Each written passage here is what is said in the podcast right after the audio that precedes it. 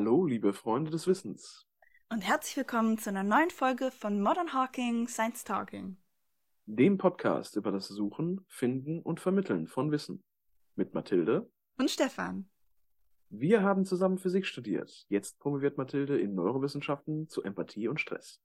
Und der Stefan ist schon promovierter Physiker und forscht nun an künstlicher Intelligenz im Weltall. Und dazu ist er Dozent für Mathematik und für Datenwissenschaften. Heute sprechen wir über das Finden von Wissen. Es geht um kognitive Verzerrungen oder auch besser bekannt unter der englischen Bezeichnung dafür Cognitive Biases. Und gerade in den letzten Jahren wurde die Thematik der Cognitive Biases immer präsenter in den Medien. Man versteht unter Cognitive Biases fehlerhafte Neigungen oder eben Verzerrungen in verschiedenen kognitiven Prozessen. In der Wahrnehmung, im Urteilen, im Denken oder sogar bei Erinnerungen. Und es läuft meistens nicht bewusst ab, sondern unbewusst. Und was für eine Relevanz haben jetzt eigentlich diese Cognitive Biases in der wissenschaftlichen Arbeit und für uns im Alltag? Ja, also äh, eigentlich sollte ja jedem äh, hinlänglich bekannt sein, dass äh, wir Menschen Fehler machen.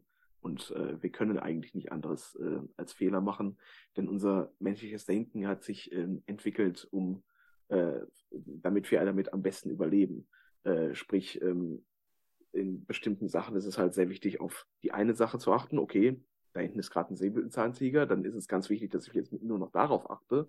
Und äh, andere Sachen fallen dann entsprechend in den Hintergrund, ähm, ähm, so dass man halt, äh, also dass man ähm, der Effekt, den man dann hat, ist, dass man sehr fokussiert auf die eine Sache ist, die jetzt gerade sehr wichtig ist.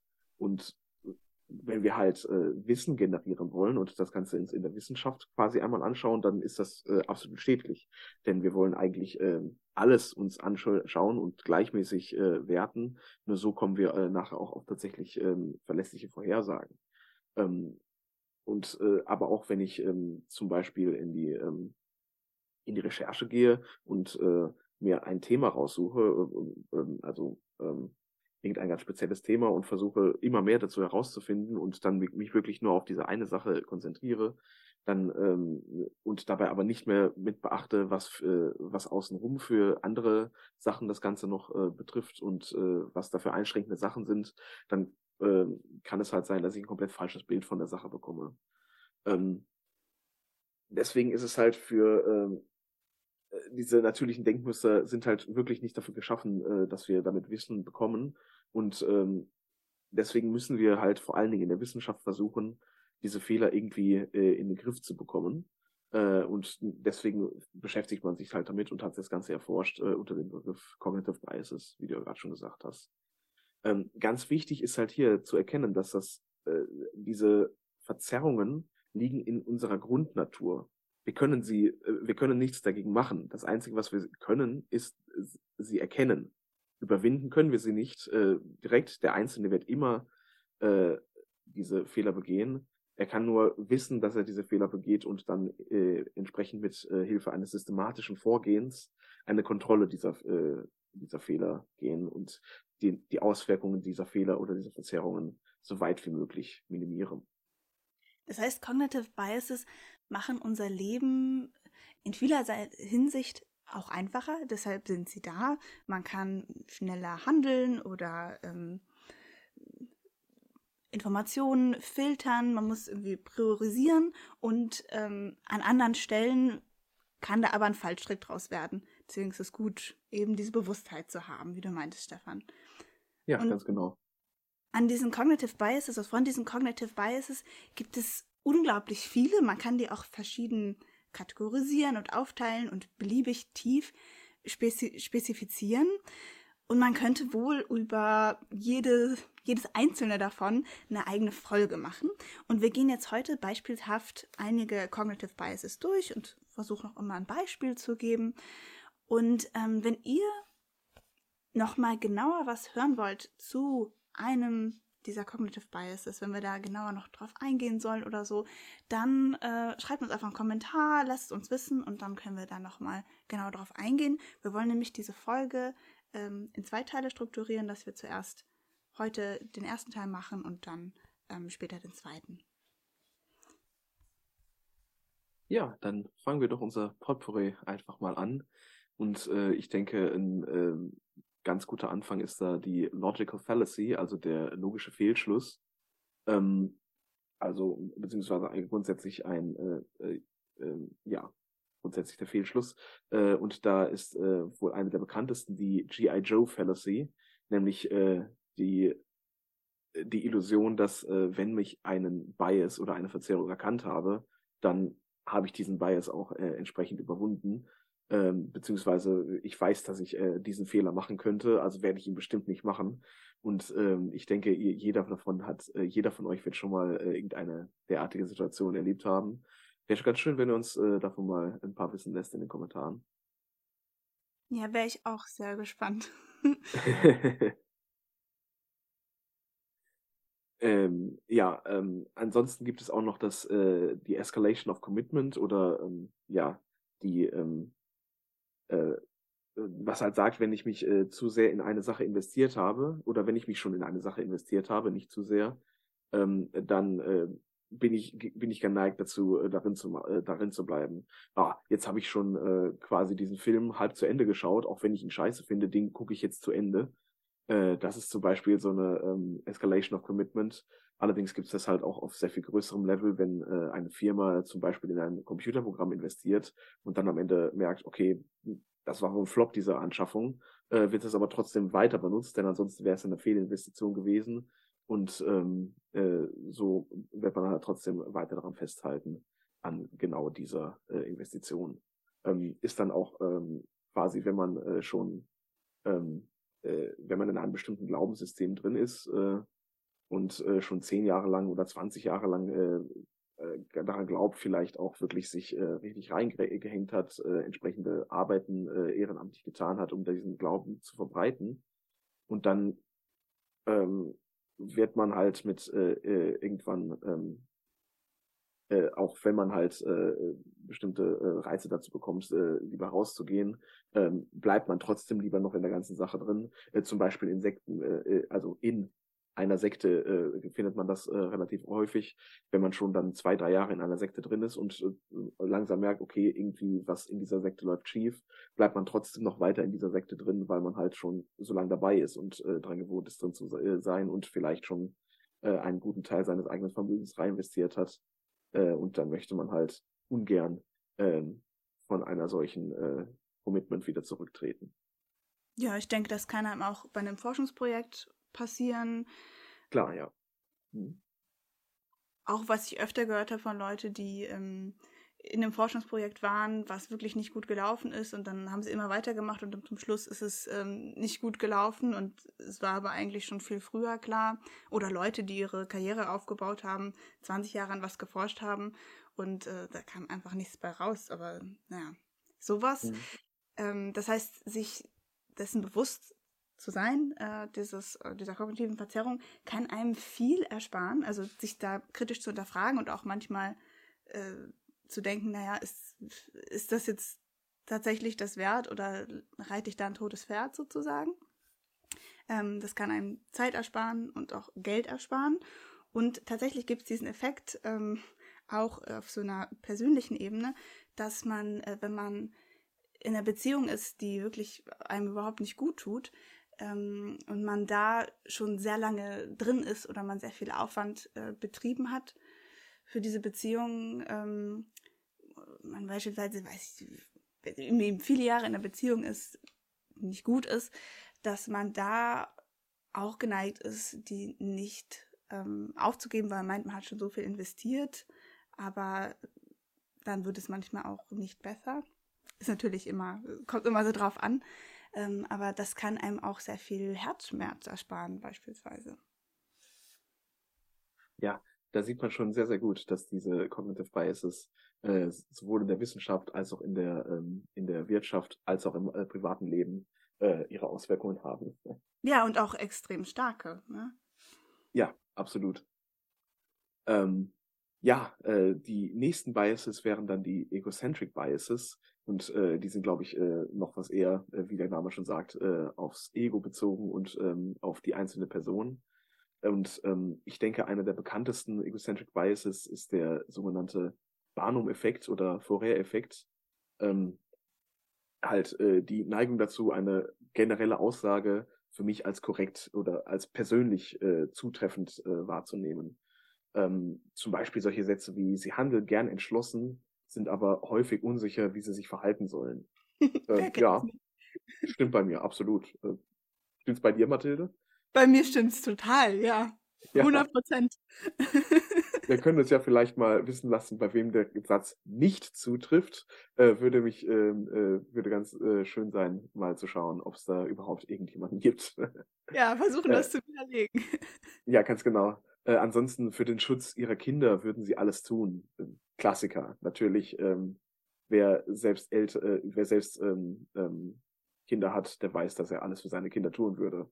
Also das trifft auf jedes Elternteil zu.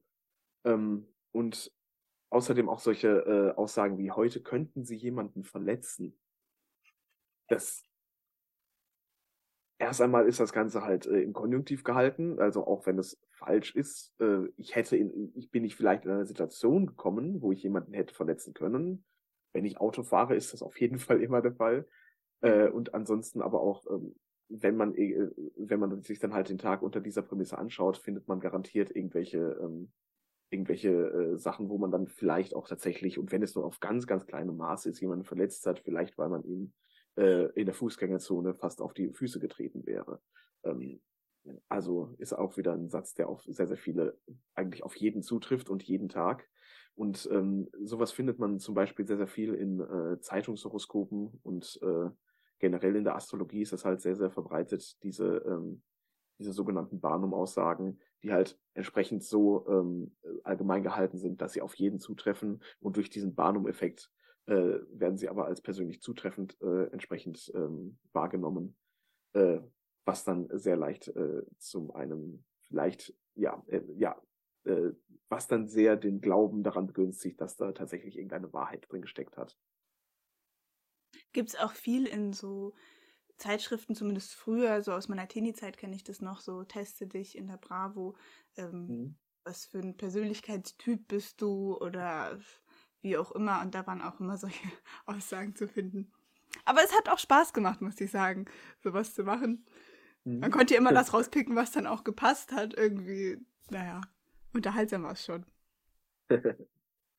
Ja, äh, das möchte ich auch auf gar keinen Fall äh, abreden. Äh, Cognitive Biases können sehr, sehr unterhaltsam sein. ähm, ja, als nächstes vielleicht den äh, naiven Realismus, äh, beziehungsweise, äh, ja, ja doch, der naive Realismus, nämlich die, ähm, äh, die Auffassung, wir sehen die Welt ganz genauso, wie sie ist. Und ja, als Physiker fällt mir da sofort äh, ganz viele Sachen ein, die ich in dieser Welt schon mal nicht sehen kann. Äh, vom elektromagnetischen Spektrum, was also von, vom Radio bis hin zu äh, Gammastrahlen geht, ähm, sehen wir nur einen ganz, ganz kleinen Bereich, äh, das sichtbare Licht. Und darunter haben wir halt äh, Mikrowellen, wir haben, äh, äh wir haben Meterwellen, wir haben, also wir gehen in den Radiobereich rein, oder wir haben Röntgenstrahlung, wir haben, ähm, äh, wir haben ähm, wir haben Gamma Rays, wir haben X-Rays und all das können wir mit unseren Augen überhaupt nicht sehen.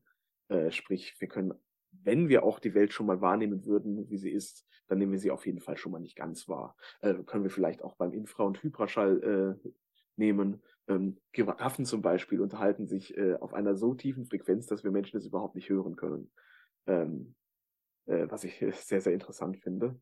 Ähm, allerdings ähm, gibt es halt auch gewisse Wahrnehmungsfilter, die wir haben. Äh, zum Beispiel, wenn ich äh, bin ich in einer großen Menschenmenge, äh, ich, wenn mein Kind irgendwo äh, schreit oder nach mir ruft, werde ich das mit Sicherheit hören, auch wenn es nicht das lauteste Geräusch ist, äh, wenn es halt niemand anderes, äh, der nicht mit diesem Kind so äh, verwandt, äh, so verwandelt ist, äh, so einfach herausgehört hätte. Und ähm, das ist halt äh, auch ein entsprechender Effekt. Ähm, mit dem man sehr gut widerlegen kann, dass man die Welt eben nicht genauso wahrnimmt, wie sie ist. Prinzipiell besteht die Welt äh, als Physiker gesprochen auch zu 99, äh, äh, mehr als 99 Prozent äh, eigentlich nur aus irgendeiner Wechselwirkungsenergie.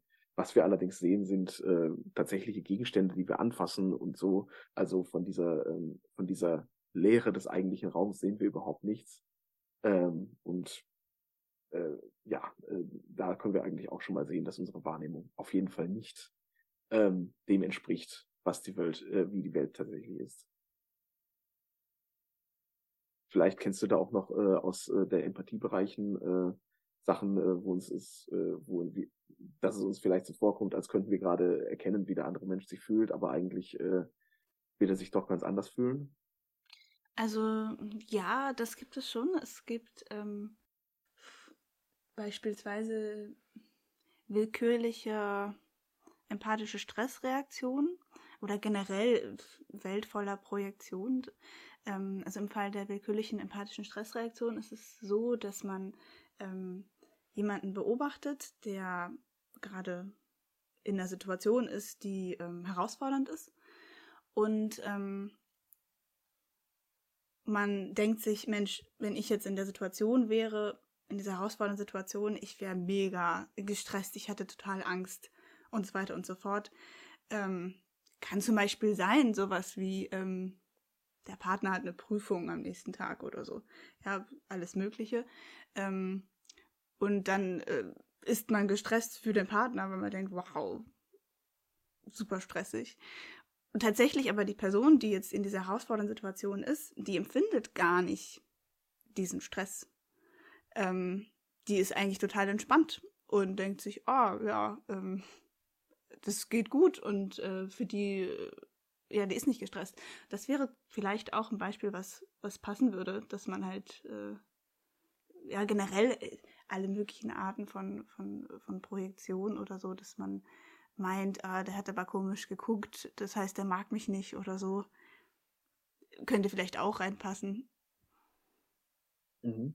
Ja, äh, an dieser Stelle fällt mir äh, äh, dieses schöne Experiment ein, wo sie, äh, wo man Leute in die äh, in die U-Bahn gesetzt hat und dann ähm, gefragt hat, ob sie sich beobachtet fühlen von bestimmten Personen. Und äh, äh in den einen Fällen haben sie äh, haben sie halt äh, Leute reingesetzt, die tatsächlich gezielt diese Person beobachtet haben und im anderen Fall nicht.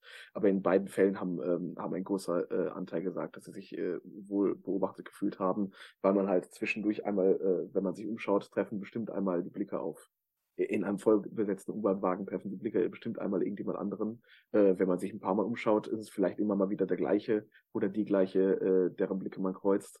Und dann äh, fühlt man sich schon automatisch äh, beobachtet.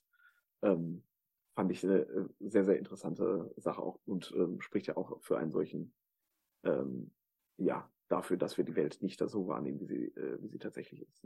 Mm, ja. Äh, was, denke ich, sehr, sehr verwandt dazu ist, ist die, ähm, ähm, die Illusion der eigenen Validität oder äh, ja, quasi eigentlich die ähm, ja, Overconfidence, wie sagt man das auf Deutsch? Äh, zu hohes Selbstbewusstsein, ähm, äh, in, in der Form, dass man sein äh, die eigene ähm, äh, Entscheidungsfällung äh, stark, stark überbewertet. Also ähm, prinzipiell so nach dem Motto, ich glaube nur das, was ich selbst gesehen habe, denn nur wenn ich es gesehen habe und es so verifiziert habe, dann kann ich auch mit Sicherheit daran glauben, dass es so ist. Äh, da soll da irgendein äh, so lang Studierter, der sich genau mit dieser Materie auskennt, herkommen. Wie kann der mir besser erzählen, was, äh, was er gesehen hat, wenn ich es doch nicht selbst gesehen habe? Erst wenn ich es wirklich selbst gesehen habe und mit meinen eigenen Augen und meinem eigenen Entscheidungskraft äh, zu einer bestimmten äh, Schlussfolgerung gekommen bin, dann erst glaube ich das Ganze. Ähm, äh, fällt halt auch zusammen mit äh, ähm, mit äh, äh, äh, mit dem Glauben, wenn ich einen äh, Bias verstanden habe, dann äh, bin ich drüber gekommen oder äh, halt auch mit dem, äh, ich, so wie ich die Welt sehe, ähm, äh, ich sehe die Welt halt quasi so, wie sie wirklich ist. Ähm, und wir neigen halt dazu, dass äh, die eigenen äh, Entscheidungen wirklich stark, stark zu überschätzen. Es passt auch gut zum ähm, Blind Spot Bias, ähm, die Neigung dazu, dass man einfach bei sich selber eben nicht die blinden Flecke ähm, eben erkennen kann. ist ja ganz natürlich, wo man eben ja. der Ansicht ist, andere Leute machen diese, diese äh, Fehler und ich eben nicht, wie du schon gesagt hast, Stefan. Und da denke ich an einen Freund von mir, der war der festen Überzeugung, dass äh, alle Leute von Werbung beeinflusst werden können, nur er nicht. Er ist der Einzige. Egal auf welchen Kanälen oder so, der ist komplett unbeeinflussbar.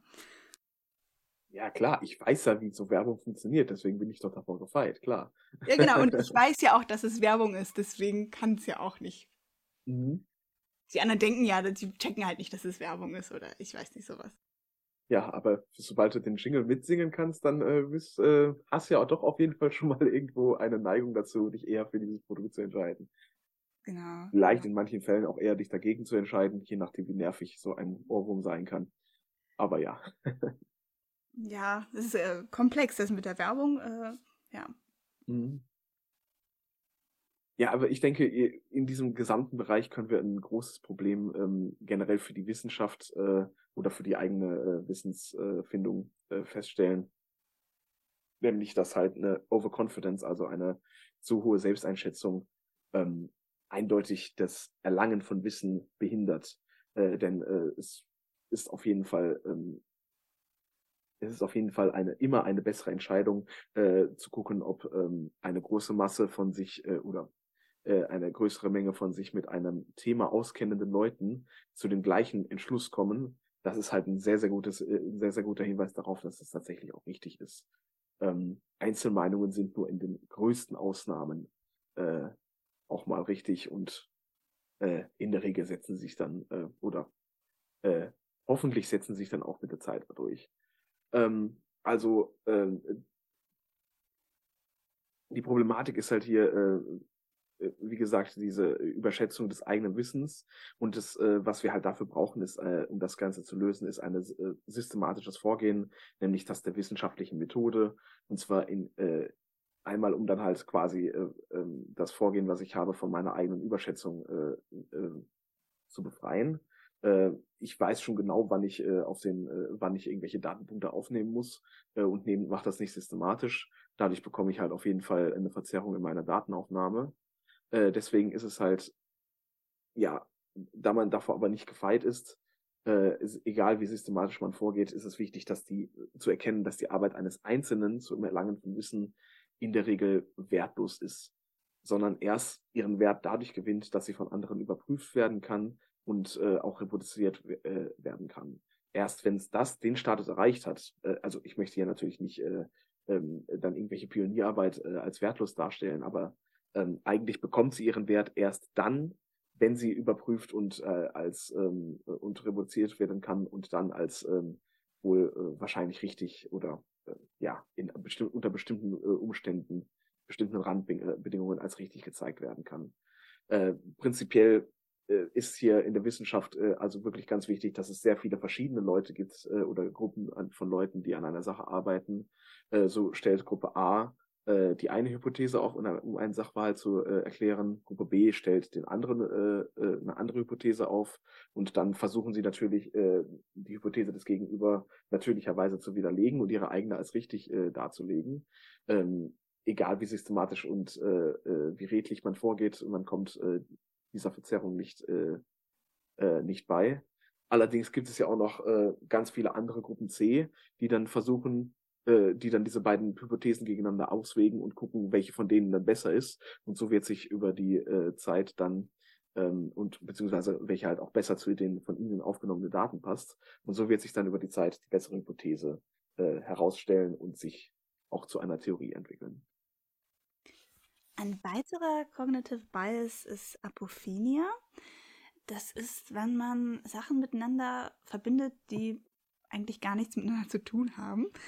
Ähm, ein Beispiel ist da, wenn man in den Himmel schaut und ähm, in den Wolken Gesichtern erkennen kann beispielsweise.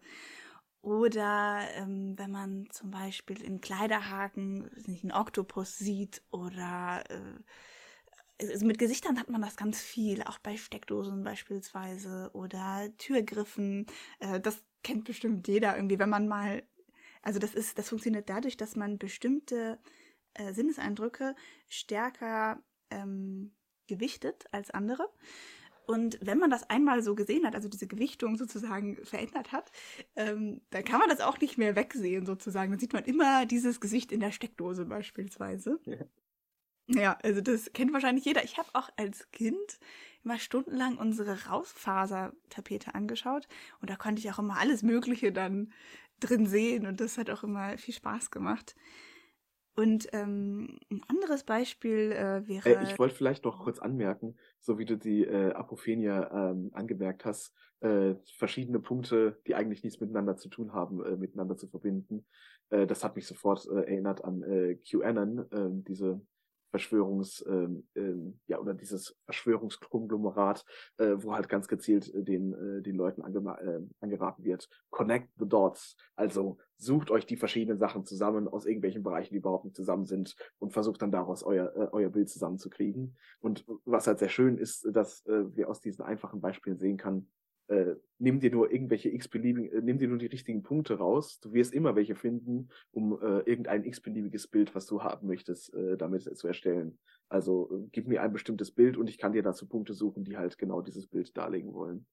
Ja, genau. Das ist nicht nur im visuellen, ähm, sondern man kann halt auch Phantommuster erkennen, ähm, eben wie das mit dem QAnon ähm, oder äh, so im bei Aberglaube beispielsweise.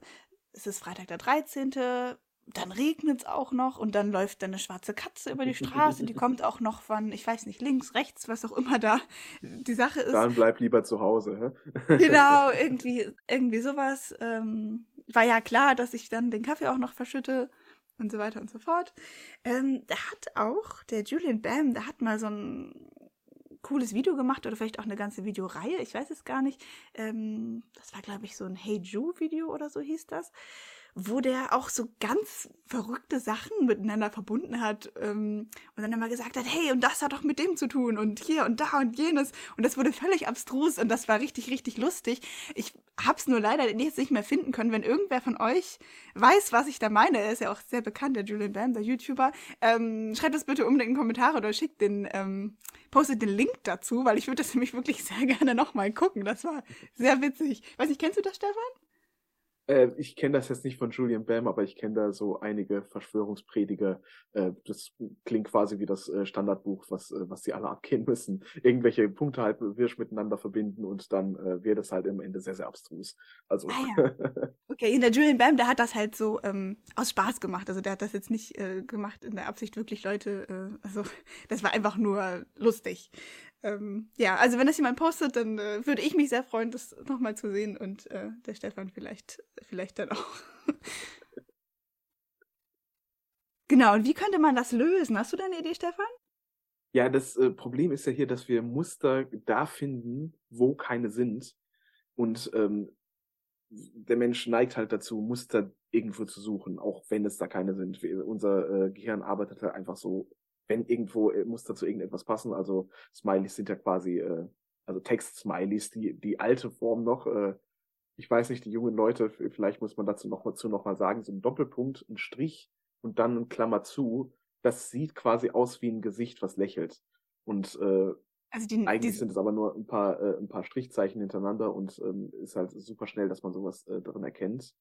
Und ähm, ja, um halt diese Neigung entgegenzukommen, brauchen wir halt, äh, müssen wir nicht nach solchen Mustern mit unserem ähm, äh, gezielt suchen, sondern äh, systematisch die Eigenschaften oder äh, bestimmte ähm, ja bestimmte Eigenschaften äh, best äh, äh, extrahieren.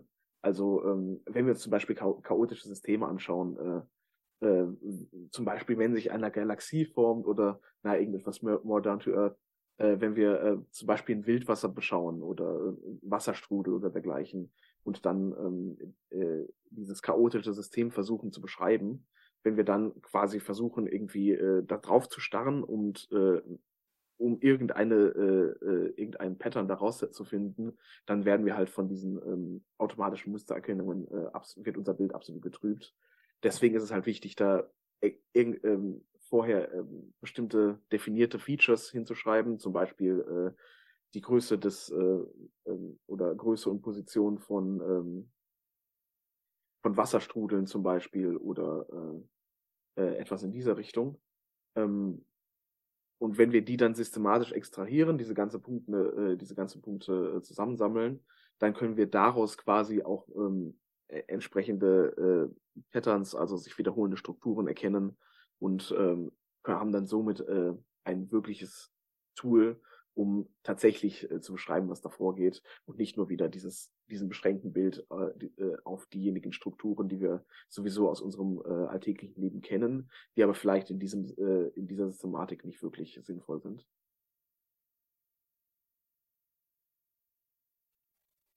Ja, das mich... vernünftig. Ja, bitte? Das klang vernünftig. Okay. Äh, was mich allerdings auch schon direkt zum, äh, zum nächsten ähm, äh, Kategorie bringt, nämlich die False Priors, also die falschen Vorannahmen. Und ähm, das ist halt das, wenn wir äh, schon unser Vorwissen haben und äh, aus was weiß ich für System, aus unserem gesamten Leben, und da gehen wir damit in ein bestimmtes äh, System rein, was halt nicht genauso funktioniert wie alles, was wir in unserem Leben gesehen haben, sondern nach bestimmten Regeln, die wir halt nicht so oft in unserem Leben sehen, ähm, dann sind halt unsere Vorerfahrungen quasi äh, fehl am Platze und äh, können unsere ähm, können unsere nicht unser Vorwissen, sondern unsere Vorerfahrung äh, können dann unsere entsprechende Interpretation trüben. Ähm, und äh, bei False Priors äh, ist es halt ganz genau der Fall, dass man äh, irgendwelche Vorannahmen hat und diese Vorannahmen aber halt leider nicht immer äh, richtig sind. Ähm, da gibt es zum Beispiel den äh, Automation Bias, äh, nämlich die Annahme, dass äh, eine Maschine, die irgendetwas automatisiert macht, dieses ähm, äh, das auf jeden Fall immer besser machen wird. Ähm, ja, äh, ich denke, eines der bekanntesten Beispiele sollte wohl sein die selbstfahrenden Autos. Ähm, für die Zukunft ist da vielleicht die äh, die Vision, dass sie irgendwann besser fahren als Menschen. Allerdings kann man ja, äh, gibt es jetzt äh, ein paar Fälle, die durch äh, ja die in diesem Jahr oder im letzten Jahr durch die Presse gegangen sind, dass äh, ein selbstfahrendes Auto mit voller Wucht äh, hinten auf dem Truck aufgefahren ist äh, oder andere Sachen, wo, ähm, wo halt einfach überhaupt äh, diese Technologie versagt hat. Natürlich mag man hier meinen, dass es äh, daran liegt, dass es äh, in den Kinderschuhen ist. Allerdings, wann kann man sicher sein, dass diese, ähm, äh, dass diese Fehler alle überwunden sind? Äh, auch äh, das ist halt äh, die große Frage. Ähm, vielleicht ein anderes Beispiel, wo man mit Sicherheit sagen kann, dass diese Verbesserung äh, nichts verbessert ist. Ähm, äh, eine Supermarktkette hatte einen Auftrag gegeben an eine ähm, künstliche Intelligenzfirma, dass sie doch ähm, eine künstliche, äh, äh, ja, eine Maschine herstellen soll, die ähm, mit Hilfe von künstlicher Intelligenz hervorsagt, vorhersagt, was äh, die Kunden in der nächsten Woche einkaufen werden, damit dementsprechend äh, äh, die die Sachen bevorratet werden, äh, um möglichst wenig wegschmeißen zu müssen vom äh, Obst und Gemüse zum Beispiel oder vom Fleisch und halt genau auf den erwarteten Konsum zugeschnitten die Sachen zu bestellen, sodass am Ende der Lagen quasi leer gekauft ist, aber jeder das bekommen hat, was er wollte. Jetzt hat sich äh, da dann herausgestellt, dass zum Betreiben dieser AI und die ganzen Daten, die dafür aufgenommen werden, die äh, Auswertung, die äh, gemacht wird, die äh, die ganzen Rechen, ähm, äh, das Rechenzentrum, was dafür laufen muss, um diese ganzen Daten zu verarbeiten, dass da halt viel, viel mehr Energie verbraten wird und äh, viel, viel mehr Kosten verbraten wird, als letztendlich für äh, an Ersparungen beim Supermarkt ankommen würden. Und so hat man dann dieses, ähm, äh, dieses, ähm, äh, ja, dieses Projekt begraben. Ein anderes Beispiel wäre auch für einen False Prior ähm, Gender Bias heißt es, glaube ich, auch, dass oh ja. Beispielsweise früher äh, ja Frauen nicht studiert haben und das auf jeden Fall nicht die Regel waren und in vielen Berufen gar nicht anzutreffen waren. Ärzte, Anwälte, Ärztinnen, Anwältinnen ähm, und so weiter. Und ähm, man daher, weil es eben lange Zeit keine ähm, weiblichen Anwälte gab, ähm, man davon ausgeht, dass, wenn jetzt Frauen diesen Beruf ausüben, die den schlecht ausüben würden oder die das nicht richtig können. Und das äh, ist ja auch definitiv nicht der Fall. Nee, absolut nicht. Äh, dass äh, Frauen äh, mal zwischendurch äh, eine Sache, äh, äh, einen ganzen Themenbereich oder Forschungsbereich revolutionieren können, ähm, das hat uns ja zum Beispiel äh, Marie Curie gezeigt, das hat uns Emmy Noether gezeigt und das auch schon zu Zeiten, wo, ähm, wo Frauen in den Universitäten noch äh, eher eine Seltenheit waren. Ähm, ja, ähm, schönes Beispiel. Ähm, danke dafür. Mhm.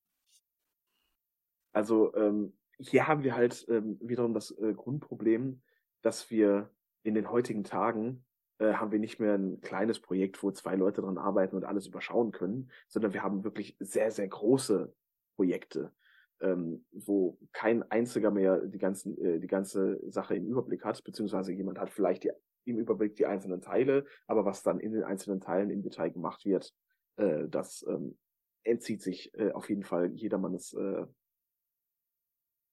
äh, Kapazitäten, das zu umfassen. Ähm, und so eine große Pipeline von verschiedenen äh, Maschinen, dort müssen halt alle Maschinen entsprechend auch geprüft werden. Äh, beziehungsweise ähm, jede einzelne, ähm, beziehungsweise jede einzelne Gruppe, die ihren, äh, die ihren eigenen äh, Beitrag macht, muss entsprechend, ähm, von der müssen wir entsprechend sicher sein, dass sie äh, ihre Arbeit richtig macht und so weiter. Und ähm, wie kann man jetzt in so einer ganz großen Pipeline, wie, wie ist es überhaupt da äh, möglich, Fehler zu bemerken, wenn es halt äh, eigentlich quasi von dem einen Schritt in den nächsten kann der Fehler noch nicht auffallen, sondern erst am Endprodukt.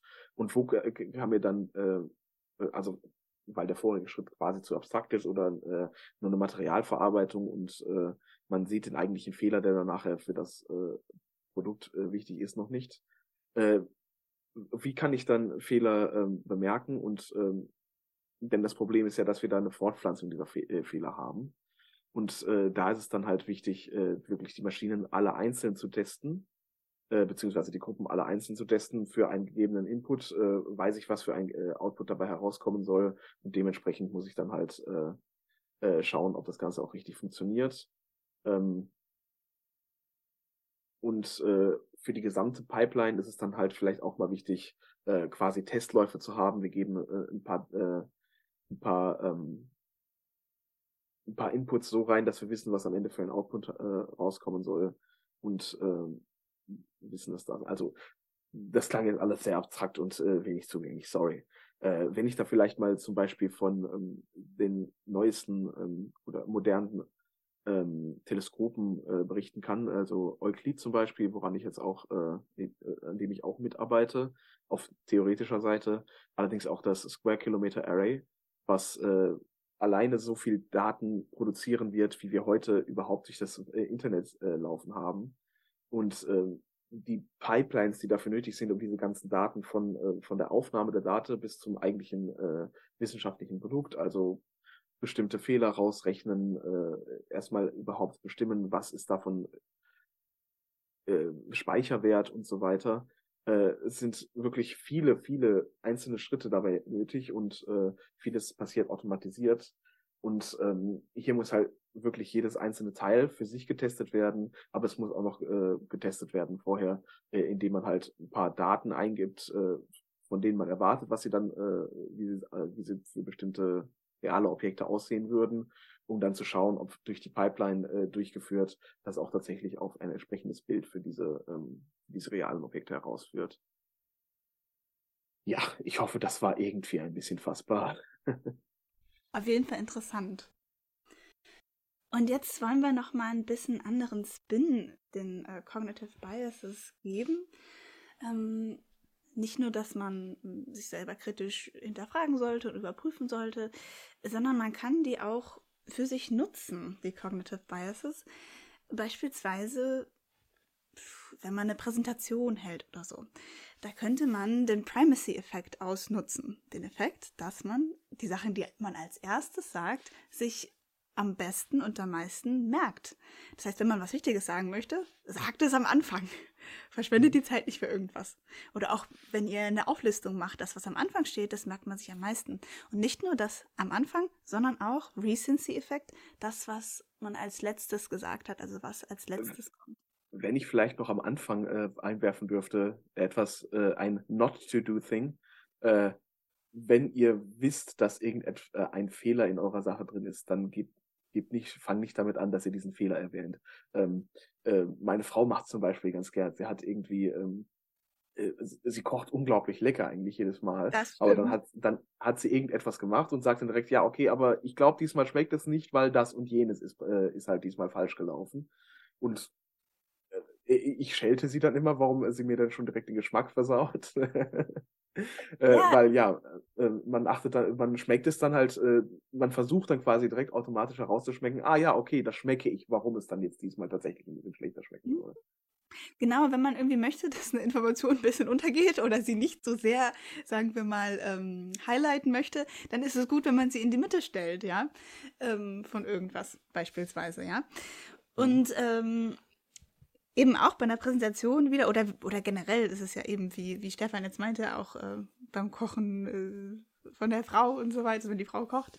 Ähm, zum Beispiel merkt man sich Sachen auch sehr gut, äh, wenn eine Sache besonders seltsam ist oder bizarr rüberkommt irgendwie. Äh, vielleicht man sich komisch verspricht oder Sachen kombiniert werden, die sonst nicht kombiniert werden, irgendwie eine, eine strange Farbe sowas oder einfach eine Sache aus der Reihe fällt, irgendwie sowas wie Wiese, Gras, äh, Blumen, ähm, Kampfhubschrauber, Sonnenblume und so weiter, dann ähm, ist das vielleicht in der Mitte der Kampfhubschrauber, aber man merkt sich den trotzdem, weil man denkt, hey, was hat denn das damit zu tun, mhm. beispielsweise.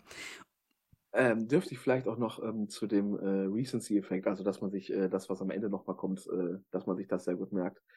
Ähm, einen großen Fehler, den ich in, äh, oder äh, etwas, was ich sehr schade in vielen Präsentationen finde, ist, äh, wenn der letzte Slide heißt äh, Thank you. Da hat man quasi diesen Recency-Effekt komplett, äh, äh, ja, komplett verschenkt. Ähm, denn ich finde es eigentlich, äh, und quasi auch dieser letzte Slide ist normalerweise das, was dann während der ganzen Diskussion, die danach folgt, mhm. äh, meistens noch da steht. Und wenn da die ganze Zeit einfach nur Thank you steht oder Questions, Fragezeichen, mhm. äh, dann hätte man äh, quasi noch viel, viel mehr nutzen können. Ich finde es sehr viel besser, wenn man am Ende noch einmal die, ähm, die Conclusions, also die, die Schlussfolgerungen, äh, beziehungsweise die eins, zwei oder drei äh, Takeaway-Messages aufschreibt.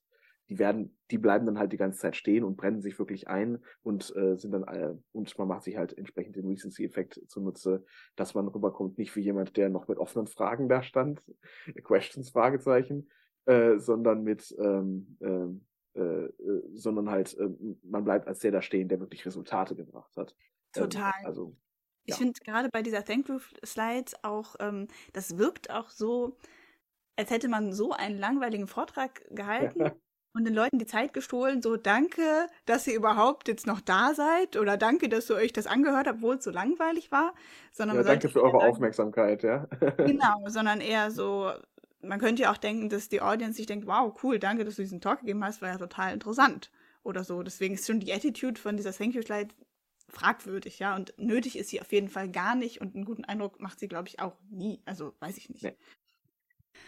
Dann ähm, Humor. Äh, ich bin sowieso ein bisschen ähm, im, äh, im Zwiespalt über diese Sache ist es vernünftig, sich am Ende eines Talks äh, zu bedanken, weil man sich halt, äh, weil einerseits natürlich möchte man sich bedanken dafür, dass man die Möglichkeit hatte, äh, sich äh, äh, hier den Talk zu halten und dass die Leute auch scheinbar tatsächlich an meinem Talk interessiert waren. Dafür sich zu bedanken ist ja eigentlich auch nicht falsch. Allerdings, wie du gerade sagst, wenn man sich am Ende des Talks bedankt, dann heißt es, äh, impliziert es quasi, ja, danke für eure Geduld, dass ihr mich hier ausgehalten habt. Genau. Ähm, deswegen finde ich es eigentlich sehr viel geschickter, sich, äh, auch wenn ich es leider selbst immer wieder vergesse, sich äh, am Anfang des Talks, äh, nachdem man die, den ersten äh, Satz schon mal, also den Primacy-Effekt äh, ausgenutzt hat, da dann quasi nochmal äh, einzuhaken, okay, und ich möchte mich dann an dieser Stelle auch sehr bedanken, dass ich hier, äh, hier hinkommen darf, um euch das nochmal einmal äh, ein bisschen näher zu bringen, ähm, was ich gerade als allererstes gesagt habe, damit ihr es euch merkt. Ja, das wäre eine Möglichkeit, beispielsweise damit umzugehen, ja. Ja.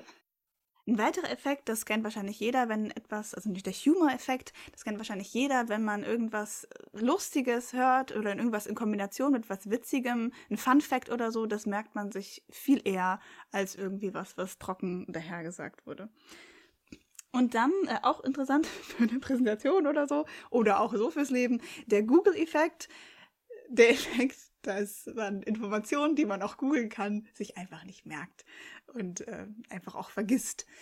Ähm, das ist insofern interessant für eine Präsentation, weil wenn man mal vielleicht dachte im Nachhinein, oh Gott, weil stimmte die Zahl, die ich da gesagt habe auf der Slide 7 oder so, dann äh,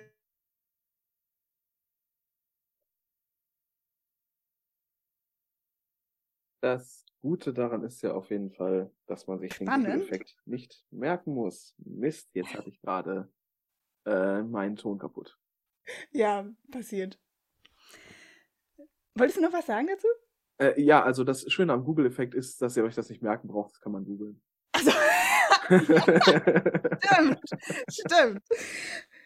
Und ähm, bei der Präsentation noch super hilfreich der Spotlight-Effekt, nämlich, dass man total überschätzt, wie sehr die Leute die eigenen Verhaltensweisen, ähm, das eigene Äußere, überhaupt die eigene Person wahrnehmen und beurteilen. Das tun sie nämlich viel, viel weniger, als man das eigentlich denkt. Das heißt, man kann sehr entspannt sein und sich denken, oh mein Gott, irgendwie meine Hose sieht komisch aus und was denken jetzt die Leute von mir und ich habe jetzt gerade so komisch geredet und dies, das, jenes. Da kann man einfach entspannen. Mhm. Äh, ja, an dieser Stelle, man ähm, bekommt öfter mal den, äh, den Tipp, wenn man, ähm, wenn man einen guten Vortrag geben soll, dann soll man wirklich gut im Raum stehen und äh, präsent sein und sich nicht so ein bisschen zusammenkauern, auf die eigenen Füße schauen und so weiter. Ähm, äh, ist auf jeden Fall richtig, wenn man präsent im Raum steht, mit einer guten Stimme redet, dann wird man, äh, wird man sehr viel besser wahrgenommen. Ähm, allerdings sollte das Ganze natürlich wirken und äh, man dabei auch entspannt sein. Äh, ansonsten finde ich es äh, halt viel wichtiger, äh, also es kommt für mich sehr viel kompetent darüber, wenn da jemand wirklich einfach quasi frei von der Leber weg ein bisschen was erzählt und sagt, ja, okay, hier bla bla bla, ich kenne mich sowieso damit aus, stellt mir mal irgendwelche Fragen, ist alles in Ordnung, ich komme schon klar. Äh, äh, wirkt halt sehr viel besser als jemand, der da wirklich ganz stock und steif versucht, stark zu stehen und äh, ähm, ja, äh, sich eigentlich gar nicht wohl mit dieser, äh, mit dieser Sache fühlt. Also ähm, da ist es ganz wichtig, dann ähm, einmal zu wissen, okay, es hilft zwar, äh, wenn man entsprechende Präsenz zeigt, allerdings ist äh, das meiner Meinung nach auf jeden Fall nicht das Wichtigste. Wie gesagt, der Spotlight-Effekt, wie du es gerade gesagt hast, äh, darauf achten die Leute eigentlich weniger. Es ist viel wichtiger eigentlich, dass es äh, meiner Meinung nach, dass es äh, genuine rüberkommt, also dass, dass ihr so rüberkommt, als wärt ihr voll in eurem Element. Eine Natürlichkeit, ne? Ja, ganz genau, ja. Genau, ja, das, das wirkt ja dann auch entspannt und schön und angenehm, ja. Und selbst wenn die Präsentation in die Hose gegangen ist oder so, auch nicht so schlimm. Es gibt nämlich noch den Euphoric Recall Effekt. das ist der Effekt, dass man dazu eben tendiert, Sachen die in der Vergangenheit liegen, in einem viel positiveren Licht zu sehen. Das heißt, äh, in dem Moment findet ihr es vielleicht scheiße, aber naja, in ein paar Wochen oder ein paar Tagen oder ein paar Jahren werdet ihr euch eh nur an das Gute erinnert, also tendenziell. Deswegen ist es auch nicht so schlimm. Ähm, gehört da auch mit rein, dass man äh, automatisch nach Gründen nachher sucht, warum meine Entscheidung zum Beispiel, die ich da getroffen habe oder so wie ich etwas gemacht habe, warum es doch tatsächlich dann so besser war, obwohl ich dachte erst, dass es, äh, dass es äh, so nicht ideal war? Oh, das ist eine gute Frage. Ich hatte es einfach so verstanden, dass man, dass die Erinnerung an sich positiv gefärbt ist. Ja, ja, genau. Das ist, das ist das der eine Effekt, den, den kenne ich auch so, genau, ja. Ja, das würde schon mhm. passen. Ich weiß nicht, ob das, ja. Hm, ja, gute Frage. Ja, weil äh, Euphoric Recall heißt ja eigentlich nur, dass das die euphorische Erinnerung ist. Ja, ähm, das ist ein anderer Effekt dann, aber ja. den kenne ich auf jeden Fall auch, ja.